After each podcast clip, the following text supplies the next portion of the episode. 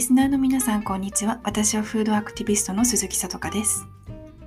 えー、今日はですね、えー、初めてのポッドキャストということもあって、えー、まずは、まあ、簡単な自己紹介から、えー、始めていきたいなと思います。えー、私はですね、今これを、えー、ロンドンイギリスのロンドンから録音をしていて、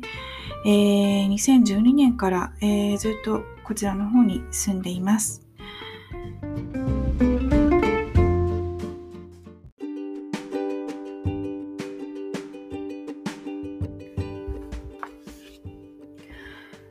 はい、えー、で、まあ、それでですね、私は現在、えー、美容ナチュラ&コーというウェブサイトを運営しています。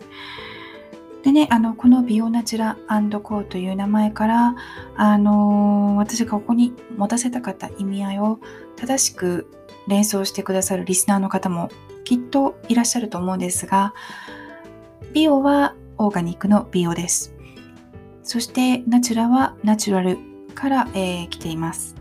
で、最後のね、&コーというのは、えーまあ、カンパニーの&コーという意味もあるんですが、それよりも、えーエコ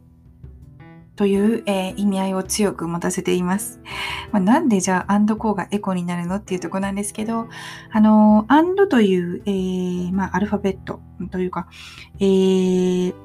英文字ですねの、えー、書体を書体というか、まあ、ピーシー 上のそのフォントフォントの種類をあの変えていただくと、あのアンドがアルファベットの E に見えるような書体っていうのも存在するんですね。で、まあ、そこからちょっとあの文字って、あのー、エコというふうにするのではなく、美容ナチュラ&コーというあのウェブサイト名にしました。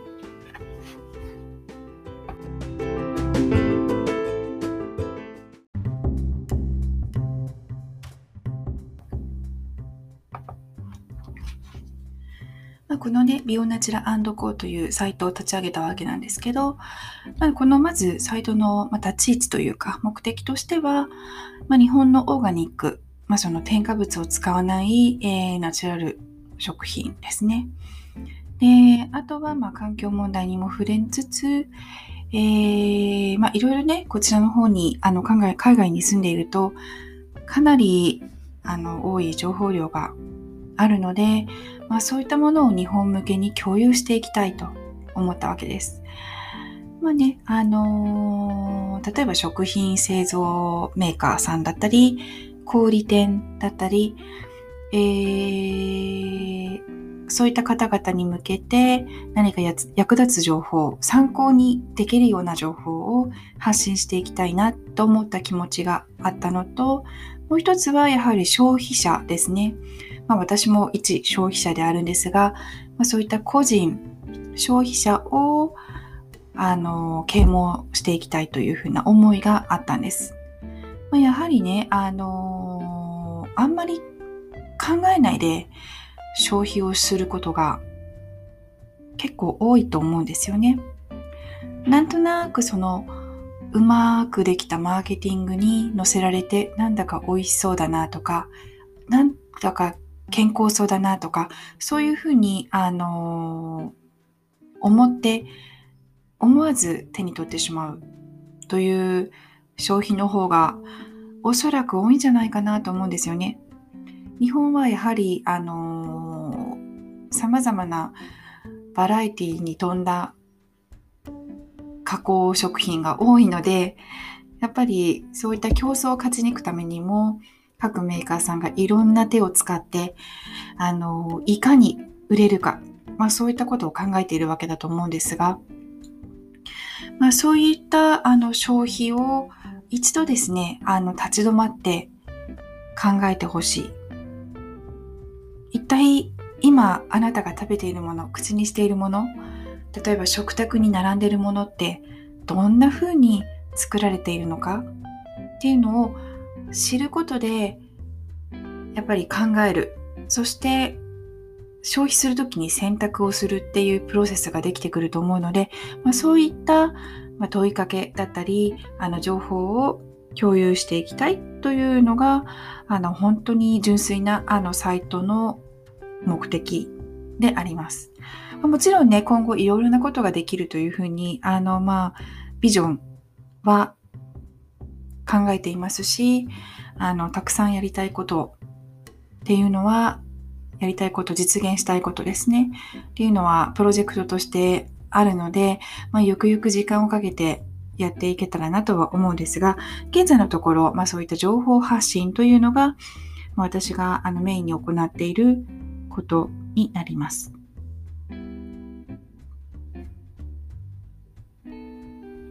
で、まあ、なんで私がこういったことをしているのかというそもそもの背景、まあ、ストーリーですねを、あのー、お話しさせていただくと、まずふたつ大きくあるかなと思っていて、まあ、そもそもの本当にあのきっかけとなったことというのは、あの日本の企業さんと、えーまあ、プロジェクトをやらせていただいて、その企業さんからの依頼が、えーまあ、海外のオーガニック事情、トレンドなどを発信してほしいという依頼だったんですね。で、それをまあ数ヶ月やっていって、あの私もどんどんどんどん詳しくなっていくわけですよ。で、あのまた仕事とは別にね、あのまあ、本当にそもそもオーガニックの定義は、有機農業の定義は何なのかっていうことにあの疑問を持ち、どんどんどんどん調べていって、あのまあ、そして調べていくと、やはりもっともっとわからないこと、もっとこれってどういうことなんだろうっていう風な、あのー、クエスチョンマークみたいなのが湧いてきますから、まあ、そういったのを、まあ、一つ一つクリアにすることで、私はちょっとハッとしたんですね。あ、こういうことなんだと。そこから私のあのライフスタイル、食事のライフスタイルが徐々に変わり始めたという感じなんです。で、まあそこがね、あの私が、えー、オーガニック業界に、えーまあ、足を入れる扉だったんでしょうかね。で、まあもう一つ、まあそういった、あのー、歩みを促進させる出来事が私のところにあって、えーまあ、それがですね、にせんじゅうななねんのいちがつに、えーまあ、子供を出産するという人生の中で、えーまあ、一つ大きな経験をしたことです。でね、まあ、あの子育てをしていく中で、まあ、最初は母乳ですよね。で、その後に離乳食が始まります。で、やはりここの離乳食というところで、私もあのー、食に対してさらにこだわりを持つようになりました。えー、まあロンドンに住んでいるわけですから、まあ、私の家族に会いに日本に一時帰国する機会がまあ約年ににかいありますと。で、その中であの日本のスーパーに行くとびっくりするんですよね。困るんです。何だと思いますか？それはですね、離乳食売り場に有機のものがないと、オーガニックの認証を取った離乳食がないんですよ。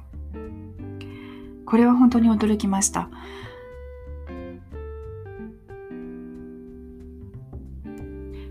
確かですね、 にさんねんまえの、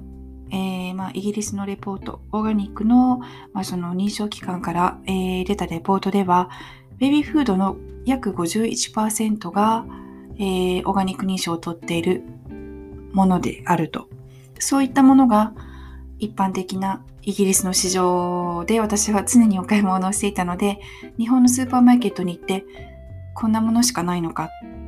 で、食品の、えー、ラベルですね、表示を見ると添加物が入っていると。そこで、あ、これは困ったという感じで、もう次回のえー、一時帰国からはもうイギリスでイギリスのスーパーマーケットでオーガニックの認証マークがついた離乳食のパウチだったり、あとフィンガーフードだったりっていうのを買って、それを詰めてトラあのスーツケースに入れて日本に帰るわけです。まあね、あのー、結構年月が経つごとに、まあ、日本の市場もようやく活性化してきたというような感じの頃でしたから、例えばオンラインで探せば、今九州の方の農家さんがあの有機農業で作っている野菜とか果物というのが買えるようになりましたから、まあ、最近はねあのそういうことをすることもなくなってきてはいるんですが、あのー、その当時ははいあのー、そういうちょっとちょっとした大変なあのことをやっていましたと。で、あのー、やっぱりねこの消費者としての大きなえー、何でしょうショックというか困惑というか、まあその市場消費一消費者として英国の市場と日本の市場を見たときにショックを受け、受けるわけですよね。あ、こんなに違うんだと。じゃあ日本に住んでいるママたちはどうしているんだろうというふうにちょっと思うわけなんですけど、あのーそれであの自分のその何でしょう憤りというか、そういう気持ちがエネルギーになってこのオーガニック市場を本当に盛り上げたいというあの決意へと変わってきたんですね。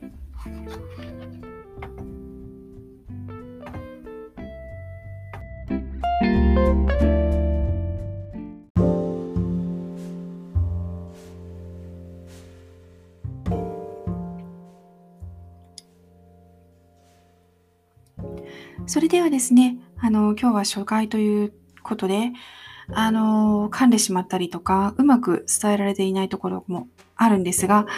まあ、ぜひ、ね、あのそこのところはお手柔らかにお願いします。で、え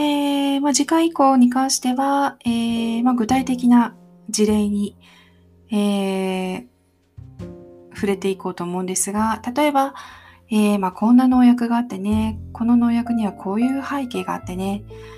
こんな風に、えーまあ、体に悪影響を及ぼすよっていう風に言われているよ、でもすっごい使われているんだよねとか、例えば、あのー、食品の加工のプロセスですねをお話ししたり、えー、この食品にはこういった食品添加物が入ってるけど本当にこれは必要かなっていうところだったりっていうのをあの皆さんに共有して一緒に考えていければいいなと思います。えー、でですね、あの先ほど、えーまあ、こちらの方のエピソードで紹介した、えー、ビオナチュラコーの、えー、ビオナチュラ&コーの、えー、ウェブサイトですね。あのビオナチュラ&コーでおそらく出てくると思うんですが、えー、まああのアクセスの ユーアールエル を伝えておきますと、えー、ビオナチュラ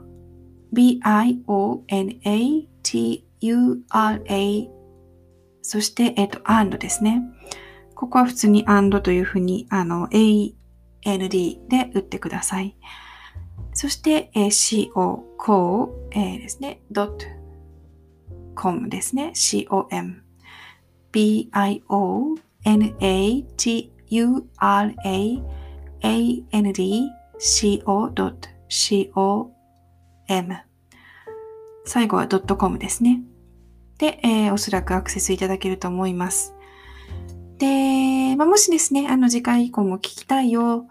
というあの方がいらっしゃったら、こちらの方にフォローというあの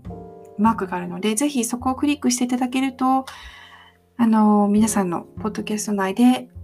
更新情報がアップされるのではないかなと思います。それでは、えー、皆さんお付き合いいただいてありがとうございました。